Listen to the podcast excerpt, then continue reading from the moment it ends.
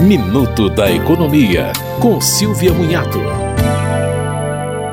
O governo editou medida provisória para regulamentar o teletrabalho de forma permanente. Como MP, as mudanças ainda devem ser analisadas pelo Congresso, mas já estão valendo.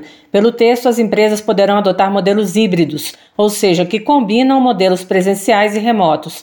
Trabalhadores com deficiência ou com filhos de até 4 anos devem ter prioridade para vagas remotas. O teletrabalho poderá ser contratado por jornada fixa ou por metas de produção. Você ouviu Minuto da Economia, com Silvia Munhato.